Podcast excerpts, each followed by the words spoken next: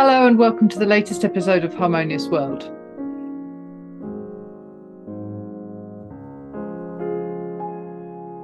The track you're listening to now is Clair de Lune by Claude Debussy, which you're probably familiar with.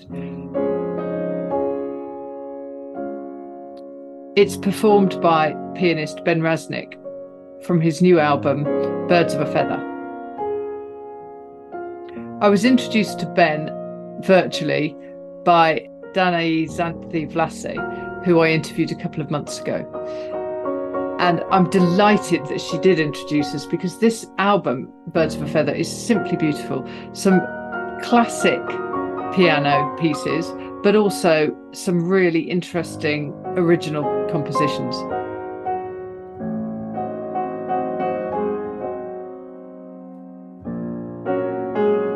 I hope you're enjoying listening to this beautiful Clair de Lune, but also that you enjoy listening to my conversation with Ben.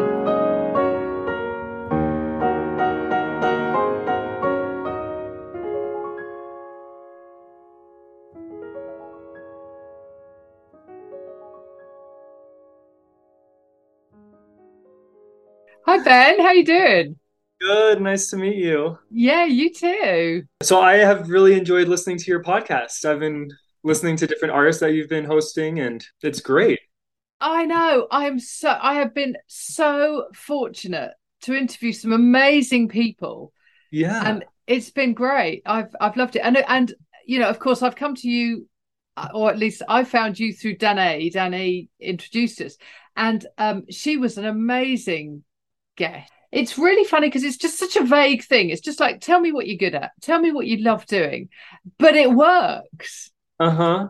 Well, the way um that you are able to let your your the people who come and just share about the projects, it's so interesting. I, I always learn something. So, and then I tend to listen to the projects, and it's like, oh yeah, I, they were talking about that. I love the fact that sometimes I mean, often it's sort of general, and we talk about the recording process and the, you know the relationships between the other musicians and that sort of thing. But sometimes we get quite deep into the sort of musical stuff, the technical musicality, and I really like that because I know that some of my listeners are musicians and some aren't. So I think there's a bit something for everybody.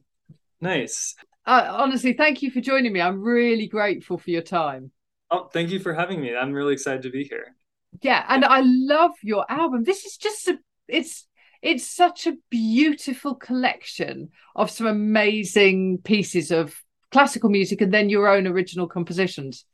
Yes thank you. I thank you so much. I really have poured my heart and soul into this project and i think it's just the most honest expression of who i am uh, my most influential pieces that have turned me into the pianist music musician uh, composer that I am today. So I'm really excited to share it. And thank you for your, your kind words.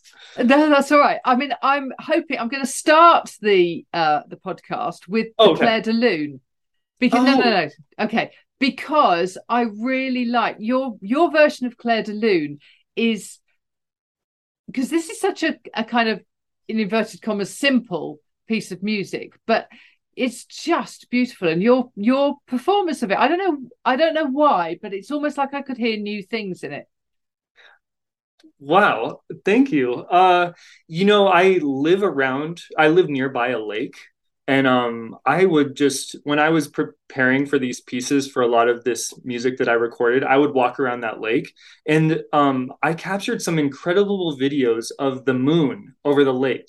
And i, I was always so inspired by that. Um seems so simple but clair de lune means moonlight. And so i was always when i was walking around that lake i just always you know i, I took in the serenity um, of the moment. And um, I like to think that that piece I I really played to my peak abilities of just sharing the the beauty of it in my own way that I could. I agree with you. It's it's very well known. So um, it, to yeah. take it on to to perform it is it, it brings up a lot of um, challenges because you want to I wanted to do justice to it. Yeah, of course, of course. But um, you know, and then you've got some Chopin, some Liszt uh, and the Scott Joplin. I love the Scott Joplin. So I really like the the mixture you've got. Thank so you. How did you go about choosing which tracks to do? Well, it, you know, the it all really started when I finished my my last album, Memory Maze, which was 16 of my original compositions, and those all drew from different styles and um, um, genres of music that I had learned growing up playing the piano, and I realized that I wanted to really take a deeper look at how I was able to build that confidence and strength to write that album, and it really was from these pieces, this collection that I put together for Birds of a Feather, these um, impressionable pieces of music that influenced me so much. And I just knew when I had finished that project that these were the pieces I wanted to put together. And uh, these 16 pieces were by the 10 different composers that I include. And um, for example, the Scott Joplin, he's just my absolute all-time favorite composer. I love his compositions. I love the stride piano with the syncopation. I just can't get enough of his music. So I knew he would be on the collection, and um, all of the other music that's on it just speaks to me. It was all music that has evoked really deep emotions and memories within my own life. Right, and that I think that comes across in your performances actually.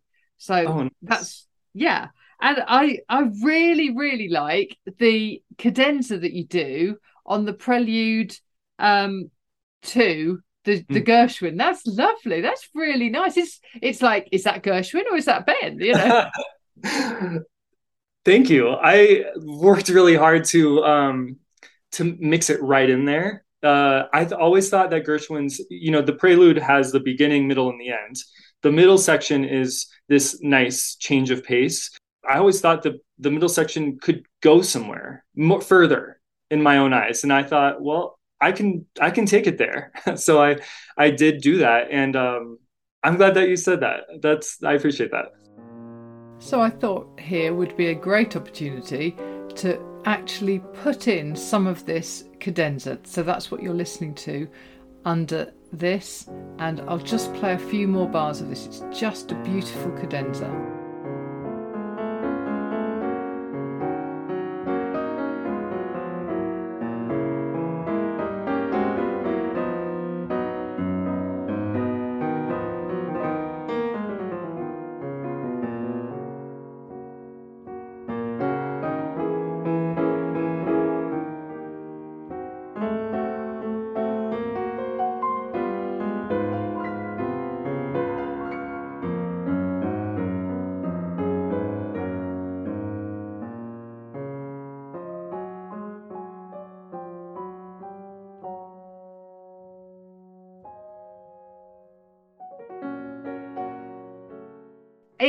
Adds something. Now, did you improvise it or did you compose it and write it down?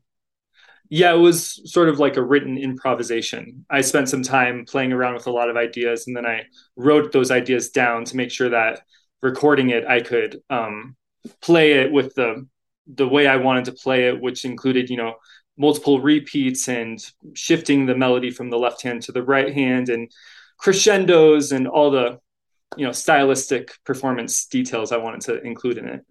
Right, because otherwise, I guess you you'd sort of you'd improvise one, and then you'd go, "Oh no, I forgot to do whichever bit." You know? Yeah, and it might go off in a direction that you know you got to yeah. wrangle back in. Um, sometimes when you improvise, but yeah, I had a very sort of solid idea in mind for how I wanted it to be performed, and so I did write it down. Yeah. Yeah. Well, very good. Um, so when when did you record these? Oh, they're all recorded in Denver University's Hamilton Hall. So um, just down the street from me, I live in Denver, and um, it's in this beautiful little hall in the university. Um, you can't these videos that I, I I'm so proud of that are part of this project. You you see how gorgeous the piano is. It's a nine foot Hamburg Steinway and Sons piano. But what you actually don't see in the videos is that there's a beautiful organ on the second level with these huge pipes, and that what you can see, you know, when you're watching uh, the overhead angle, you can see the bird's eye view. That's from the balcony where sits this organ. But oh. the hall is a small hall, but it's very grand. And that was one of the beautiful ways that we recorded it was that we had the microphone set up in a way that you would be able to hear the piano, but you could also uh, feel the the sensation of being in a hall. That was the goal of the recording style was that you could feel like you're in the hall while you're listening to it. And yeah, the hall itself is beautiful. I was very fortunate to have different sessions in that hall to finish the whole project in the same location. And how long ago was that? Well, uh, the recording was from 2017 to 2019, so it took about two years uh, over four different sessions. And right. then I spent these last years um, preparing to release it. I was supposed to release it in May of 2020. I had a huge premiere show. I was so excited. I worked really hard for the whole show that was going to happen, you know, this on the stage and the, I had ideas about feathers and all these different things. And of course that was uh, yeah. originally was postponed. Um, and then it was canceled and um, I mean, we we all had to struggle in our own ways through the pandemic. But one of the beautiful things that happened was, be, I mean, with all struggles, there sometimes can be a silver lining. Was that through the pandemic, I worked to sort of reimagine what that premiere show would be, and I turned my album's premiere into a film, and I recorded it in my living room, and I shared the tidbits of things I wanted to chat with with the audience as if it were the premiere show, and I'm really proud of of that transition that I made. It was quite a challenge, but but I'm proud of it, and I I love having that as or maybe sort of a little time capsule to look back at. Like I recorded in my living room because we were all at home. I mean, so that's really good because actually what I'm finding interesting is I started this podcast during lockdown and I've already kind of forgotten a bit about how difficult that was. You know the, we literally you know you couldn't go outside. You you were allowed to go outside for kind of half an hour to exercise and that was it. And you, heaven forbid you should meet anybody else and because we didn't know how well it was going to you know covid was going to be um, transmitted between people and all of this stuff. And now that almost seems like a dream and i think it's nice that we've got um, recordings you know videos and things of people you know people's live streams and all of those sort of things to kind of remember how extreme this time in our lives was. Yeah it really was. I mean we didn't know anything about this virus and we also didn't have a vaccine for it. So no. you know all you could really do was you know try to follow the news or try to be updated on what we were discovering but really just try to be as safe as possible and that really was to be at home. Um for a lot of us. So, or yeah, if possible, for the people who were able to be at home. So yeah, yeah. I that's amazing that you started the podcast. It, it really took a lot of extra energy. I, I mean, it was almost like you had a little extra time, but you to dedicate it towards something was an additional task because it was very emotional for us Absolutely. all to to be living through it. So that is, you know, very vivid those memories. Yeah, definitely. Definitely. Um so what's next? Oh my goodness. Uh well I'm so excited that I've submitted this for Grammy consideration. So I'm just really excited to um to experience this season of of how that all goes. And yeah. Um, yeah, I mean, it's I'm just really proud of this project because I've never this is my first project to submit for Grammy consideration. So um, I'm just excited that that's the point where I am in my career.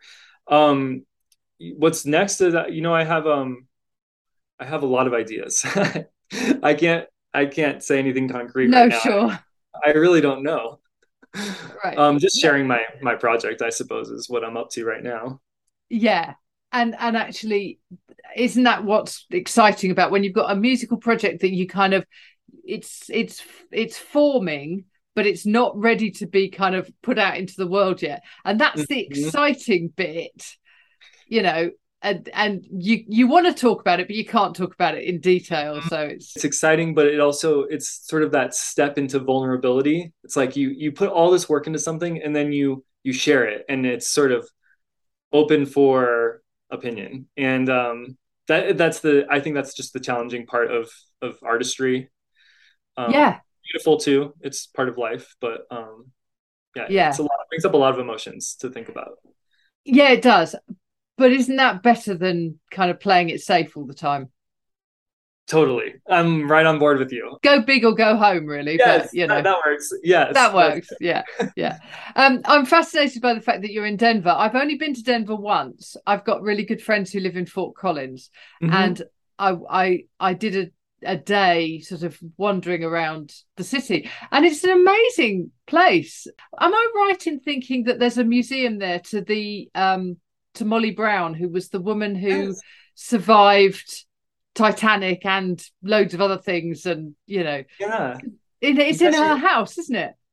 Yeah, the museum is her home here in Denver. Yeah. It's a quite a cute little home, and um, at the time, from my experience touring through it, you know, she was wealthy in that time period, yeah. so she had these amenities that that didn't ex- exist for most other families at that time. So it's really interesting to see the style that she lived and the wallpaper and the uh, furniture, very Absolutely. ornate. It was, yeah, it's so interesting. That's a funny thing that you would um, yes. have learned of all the things of Denver. Yeah, it's a absolutely it's a Yeah, it's the it's the one thing that I really remember, and and I'm a little bit not obsessed with Titanic, but the, that story. I mean, it is so tragic and yet so much good came out of it in terms of you know ships now having all the right equipment on and the SOS thing and all of that sort of stuff. And I love the fact that you can have something that is so tragic and yet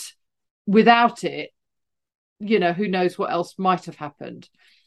Yeah. So going to her house was fascinating. Yeah, that's right in Capitol Hill, just right by the Capitol here in Denver. Yeah. So you know, it's a very cute neighborhood. Yeah, absolutely and and and, and actually it wasn't what i expected because i'd i'd traveled around quite a lot in america that time and um you know it all seemed very modern and glass and concrete and um, stainless steel and all that sort of stuff and then to go and visit this museum that was so quaint and sort of from 100 years ago was was lovely mm-hmm. so yeah yeah. anyway, that's not what we're talking about. We're not talking about my memories of Denver, but it's still I'm glad to hear them. Yeah, I've lived in Denver for probably 10 years now. I'm from Boulder, but you know, moving okay. here has been a lot of fun too. I've discovered the city. I, I came to Denver as a kid to go to the Performing Arts Center typically or the different museums here in town. But as an adult, it's been a different experience to live here and it's it's a lot of fun. I really yeah. do enjoy living in the city. Yeah, sure. Um, well, well, thank you very much for joining me on the podcast. Um, it's been really, really interesting, and oh, please do kind of keep me in touch with with what else you're up to, and you know when you've got a new release out and that sort of thing. So I'd love to interview you again. Yeah. Okay, thanks so much, Hilary. I had a blast.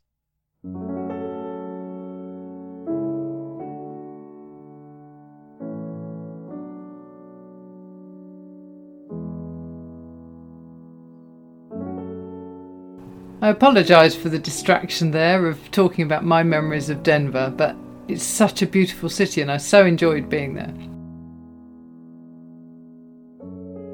What you're listening to now is Balada de Buenos Aires by Ben Raznick, performed and composed by him, which is another of the tracks on Birds of a Feather. Do try and listen to that album if you can, it's lovely. Thank you for joining me once more on Harmonious World.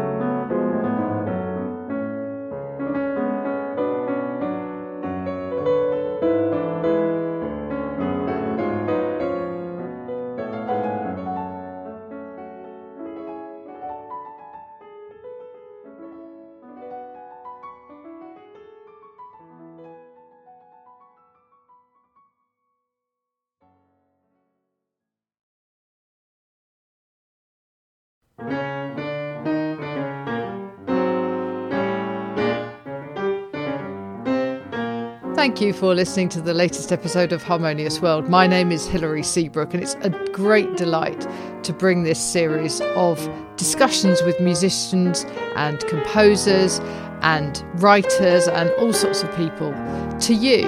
Obviously, there's no point in having a podcast if people aren't listening, and I'm very grateful to my listeners for doing so. Thanks also to Joe English for composing and performing this new theme tune. So, wherever you get your podcast, you can leave a review. You can share this with your friends and family, either as a link or on social media and that sort of thing. I'd be really grateful for that. Don't forget that you can subscribe now. There's a link wherever you get your podcasts. So have a great week and please remember why I started this, which is just to try and make the world a little more harmonious. Thanks for listening to Harmonious World.